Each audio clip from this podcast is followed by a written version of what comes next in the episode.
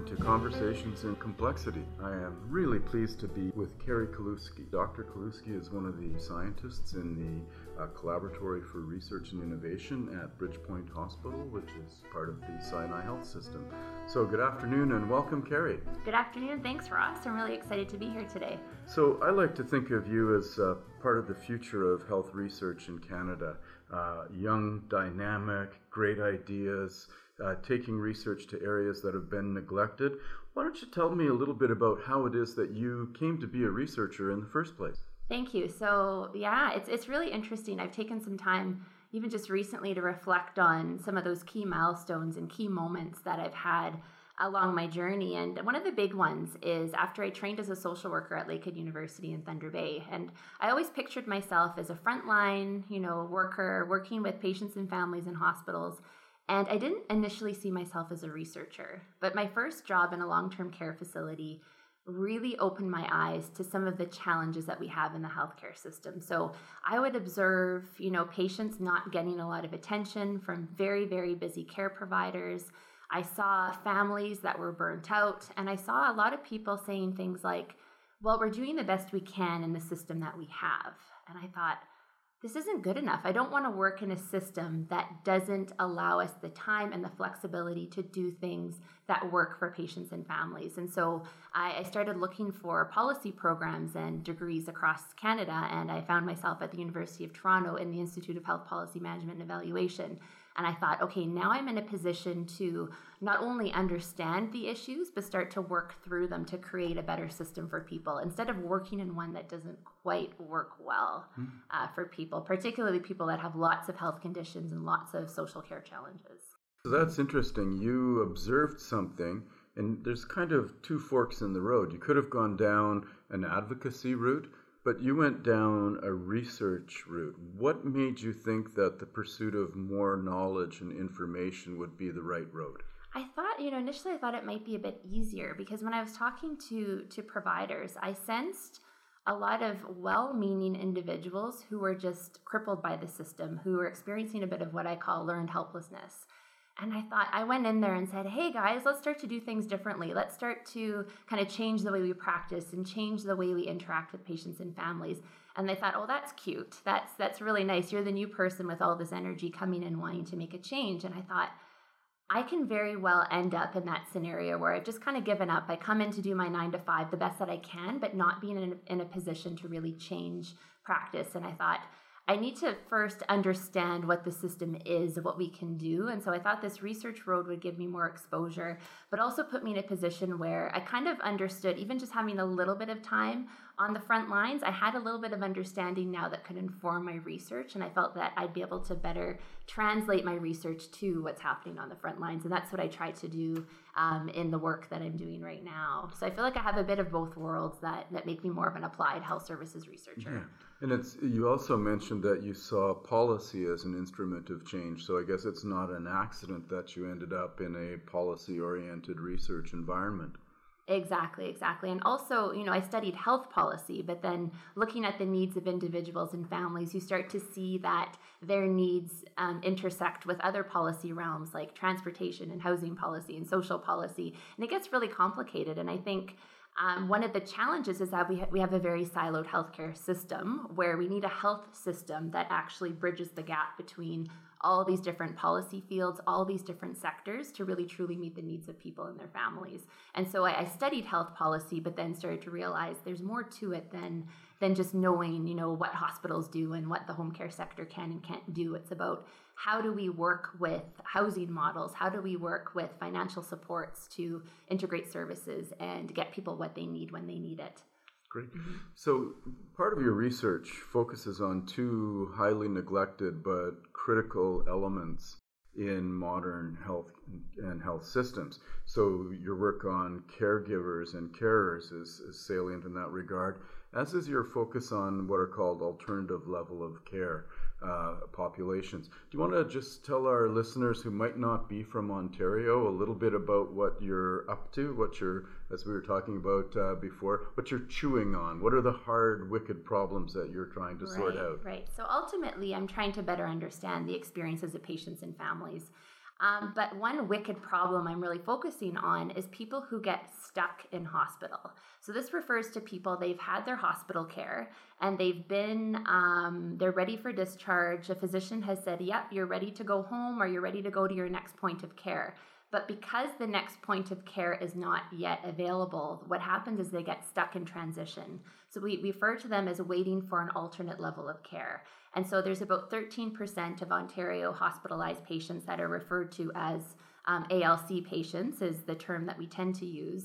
And I really wanted to understand who are these people? What do they need? What are their histories? And what can we do to better support uh, their health and social care needs? And when I started to look at the literature, I was shocked at the very few studies that have been done on the experience of these people we tend to look at big data sets and classify them and characterize them and look at how many conditions they have and how long they've been in hospital and what setting of care they're waiting for, but we don't really know who they are and what they need.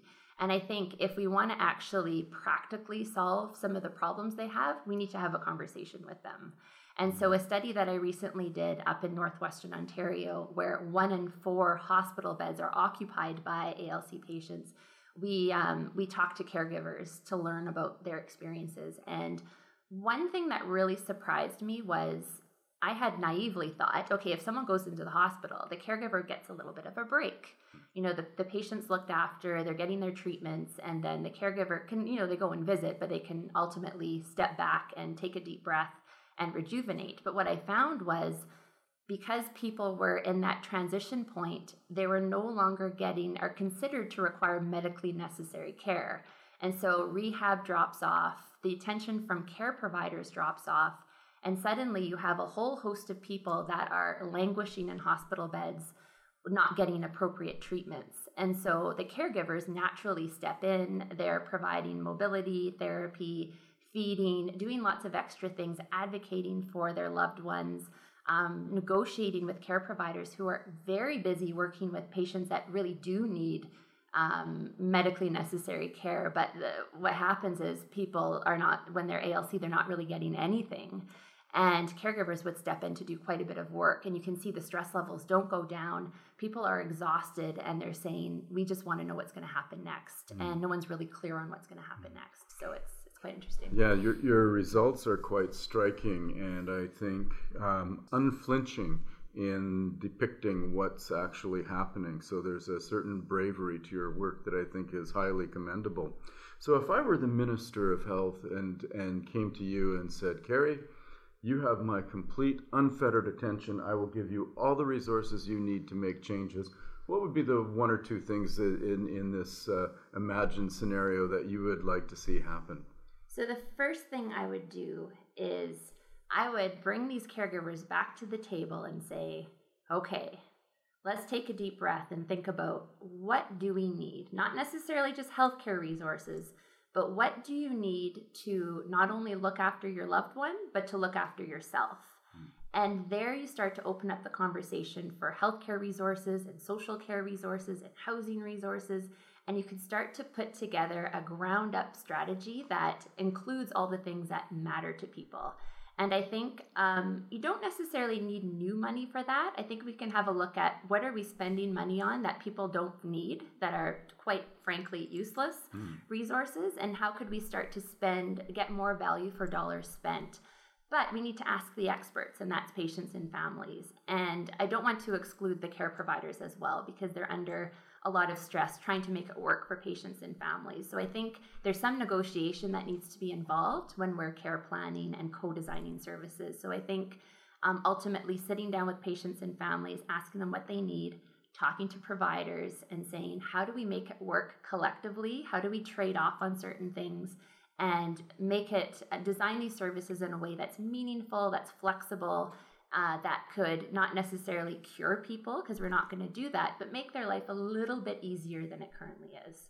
So, this notion of co design, I think, is really intriguing because it's a way of balancing, I'd say, different epistemologies. So, everybody wants a system that's evidence based and context dependent at one and the same time, yet they don't give credence to that context dependent knowledge, which is usually found in the hands of caregivers. How, how would we be able to sort of officially or systematically embed a co design ethos? Uh, into healthcare. Right. I think we could, we could, you know, start to look at the evidence to say what types of fundamentals are transferable, but also looking at what types of things do we need to be flexible on because it's going to change from case to case. So I think, you know, we know that um, certain fundamentals are that people typically need both health and social care. They need someone they can count on. Maybe it's one particular provider who's accessible, who can answer questions for them. Um, we also need um, consistent people coming into the home instead of a whole host of different types of unknown care providers so they can develop a care plan that works for the family but in a comfortable and familiar way. So I think of those as evidence based fundamentals that need to be transferred. But given that knowledge, what does that look like? So we, we know consistent providers are, say, coming into the home, but what are they doing? Mm-hmm. Let's co design that. You know, say if you have a fixed budget with you need some kind of expenditure limit, but you have a fixed budget and you can start to look at how do we spend the X number of dollars we have in a meaningful way and make sure that's flexible from case to case because we can't just create one solution and think it's going to work for everyone, but we do know enough about the fundamentals, I think, that, that need to be embedded. Great. Mm-hmm. So you're early in your career with obviously a huge uh, upside and future potential. What would you say are the kind of, if, if you were to be asked to go to a class of high school students, what would you want to tell them about the kind of defining characteristics or moments in your career and what sort of advice that you'd like to impart to them about becoming a scientist, particularly to say some of the younger women who are often discouraged from uh, pursuing careers in science and research? I would say a lot of my experience has come from I've had a lot of fantastic, you know, mentorship and I've taken the time to listen mm-hmm. not only to people who have mentored me about, you know, just going for it and not kind of playing by the rules per se, networking, getting yourself out there and being true to where your heart is because any research you do, it's there's a lot of grunt work, but you want to really enjoy um, you know, what you're doing and feel passionate about the work. So great. So a really important element of your day-to-day existence is you're a runner. Do you see there being a relationship between your running career and your research career? Absolutely. And I think, you know, with I just I switched from being a sprinter to a marathon runner and I never thought I would make that transition, but I thought, you know what, I, I need a new challenge and new challenges don't feel comfortable. It takes a lot of work, a lot of discipline, similar to research. And also, you know, you can work and work and work and prepare all you want but on any given day, when you step to that, you know, the start line and you run a race, you don't know what's going to happen. You could have done all the right things and you could have eaten all the right things and done all the right training, but you might have an off day or you might not get the result that you want.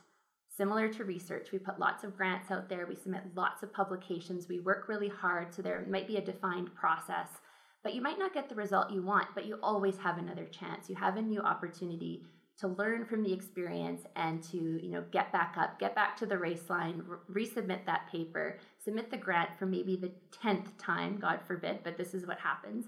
You know and you never know because the stars do align at some point and i think you just have to be relentless you have to be focused. You have to have a vision and know where you're going and not to lose faith because every time you have to get back up, you are a lot stronger. You know, you learn from the process. And so that goes back to my advice to new researchers and students and people moving into research is to you know, be prepared for there's lots of rejection, but there's also lots of high points. And I think you just have to be willing to look at it as a long journey full of learning. And when the wins do come, they're that much more meaningful because you had to work so hard to get to them. So, yeah so there's mm-hmm. a certain um, learning to be resilient that you get both in your athletic endeavors, but also I think you rightly point out research is as much about rejection as it is success. I always tell my students you should be able to fill your imagine you had a piece of paper for every uh, time you were got a rejection letter. Your wall should be double papered. Uh, if you're not failing uh, you're not succeeding simultaneously. So how did you learn that resilience to get up and keep going? It doesn't come naturally to many people. Yeah no i think you just you have to keep your eye on the the bigger prize at the end. And i think you realize too sometimes that the journey is just as valuable as the outcome. So I feel that anytime I've put a grant together, you know, most of them, you know, they do end in rejection. Some of them come through, but I have learned so much through the process. And I mm. think being able to, you know, get through the down period of, say, not getting the grant, not getting the paper um, published, sitting down and reflecting on the whole process, I think over time, as you go through it again and again, you start to see the value of what you learn in the process and you learn about the value of the discipline and not losing heart and just taking all of these experiences and making your next application that much more savvy, that much stronger. So I think you just, it's something that you learn over time. But I've also been very fortunate that at the collaboratory, we really lean on each other. So we celebrate the wins and we're also there for each other when things don't go our way. So I think it's important for anyone to work in a supportive context where you have the space to think, you have the space to celebrate the wins, to talk through the losses, but also um, gain some perspective on was it really a loss or is this something towards a bigger vision? So I yeah. think it just takes time and experience. Yeah, sometimes the grants you don't get are actually the better uh, outcome, to be honest. Because when you look at, oh my God, I would have actually have done that. Yeah. So looking to the future, what are the next horizons of projects for you? So I'm thinking more about I've done a lot of work on collecting experiences of people and families. So I have a good handle on, you know, what people need, what they're feeling, what they're thinking.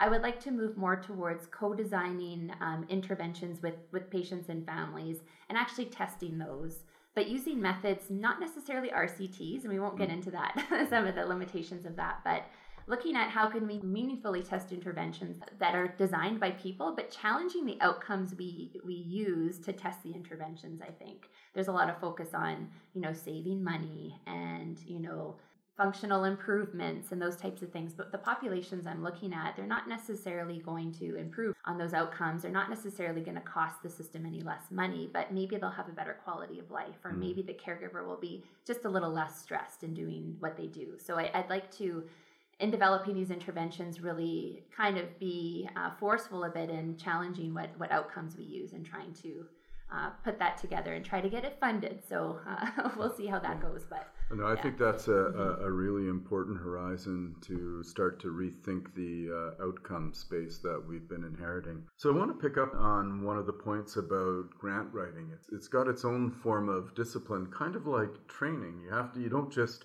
step into a grant two days before it's due. You want to tell me a little bit about your thoughts on grants and grant writing? Yeah, sometimes, you know, a, a funding call comes out and I look and I say, oh, do I really want to? Because you really have to put a lot of things aside to really focus on, you know, putting the best possible grant together, getting the best team together, and putting your best foot forward, essentially. And you're always trading that off with other things. And so sometimes I hesitate as to whether or not I, I want to put one in or do I want to focus on writing manuscripts or you can try to balance both but essentially you, you do trade off quite significantly. And I think there is so much value in you do have to strategically choose the grant that you apply to but there's value in taking that time to think and grants force you to rethink your program of work and see how all the pieces fit together and you learn the so what. You're like, why am I doing this again? What's the big question? What gap does it fill? And how is this going to potentially make the healthcare system better? How do I sell this?